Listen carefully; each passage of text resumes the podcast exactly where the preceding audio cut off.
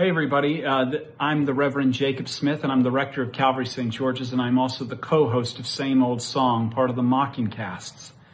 Um, and uh, this is episode three of our daily devotion entitled uh, Grace in the Time of Corona. One of the things that I've been thinking about here as a priest in New York City, in light of Corona, is that I have limits. Uh, up to a week and a half ago, I was sending out funny memes with the rest of us. And now I realize this is no joke. Uh, this is serious business. And in the midst of that seriousness, what Corona has revealed is that I have limits. I like to put forward the savior complex. I like to put forward as the guy with the plan who's got it all together and will make it all right.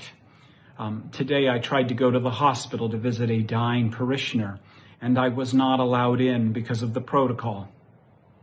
I have limits. There are things that are done and left undone, and these things are known and unknown. The Bible is filled with humans who are denying the fact that they have limits. This is our nature. We'd like to stand on the box and look at God and say, I am just like you. And I know for me, I am realizing that I am not like God at all. I'm a creature. And because of this, I'm vulnerable. When you realize you have limits, you realize that you're vulnerable. And vulnerable reminds us that we're going to die. This is a reality. And I've been thinking a lot about this. It's easy to trust God with our lives. But in moments like this, can we trust God with our deaths? The answer is yes. And why? Because while as a human I have limits, while as a human you have li- limits, we serve a God who is limitless in his love, in his grace, and in his mercy for you. And this is really where the Christian message, the rubber hits the road. Uh, this is where we grasp the cross and we grasp the gospel because it is our only hope. It is our only hope. And in moments like this, that is not bad news. That is good news. Now I know we're all tired of hearing clergy read to you morning prayer on Facebook and read to you this and that on Instagram. Listen, I know I didn't want to hear it before and I don't want to hear it now. But nonetheless, I'd like to read to you an encouraging word from Romans chapter 8, beginning at the 31st verse, where God, St. Paul reminds us that our God is limitless in his grace and mercy for us in Jesus Christ, and that nothing will separate us ever from his love.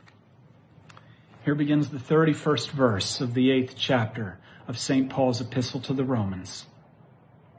What then shall we say to these things? If God is for us, who can be against us? He who did not spare his own son, but gave him up for us all, how will he not also with him graciously give us all things? Who shall bring any charge against God's elect? It is God who justifies. Who is to condemn? Christ Jesus is the one who died. More than that, who is raised, who is at the right hand of the Father, and who indeed is interceding for us. Who shall separate us from the love of Christ? Shall tribulation or distress or persecution or famine or nakedness or danger or sword? As, as it is written, for your sake we are being killed all day long. We are regarded as sheep to be slaughtered. No, in all these things we are more than conquerors through him who loved us. For I am sure that neither death nor life nor angels nor rulers nor things present nor things to come nor powers nor height nor depth nor anything else, not even coronavirus or social distancing in all creation will be able to separate us from the love of God in Christ Jesus our Lord. Dear Christian, that is your promise. Dear Christian, that is your hope. Not you, but the limitless God who has come and met us in flesh in Jesus Christ and has died for you, is risen for you, and is most certainly coming again for you. God bless you, and we're all praying for you at Mockingbird. Peace.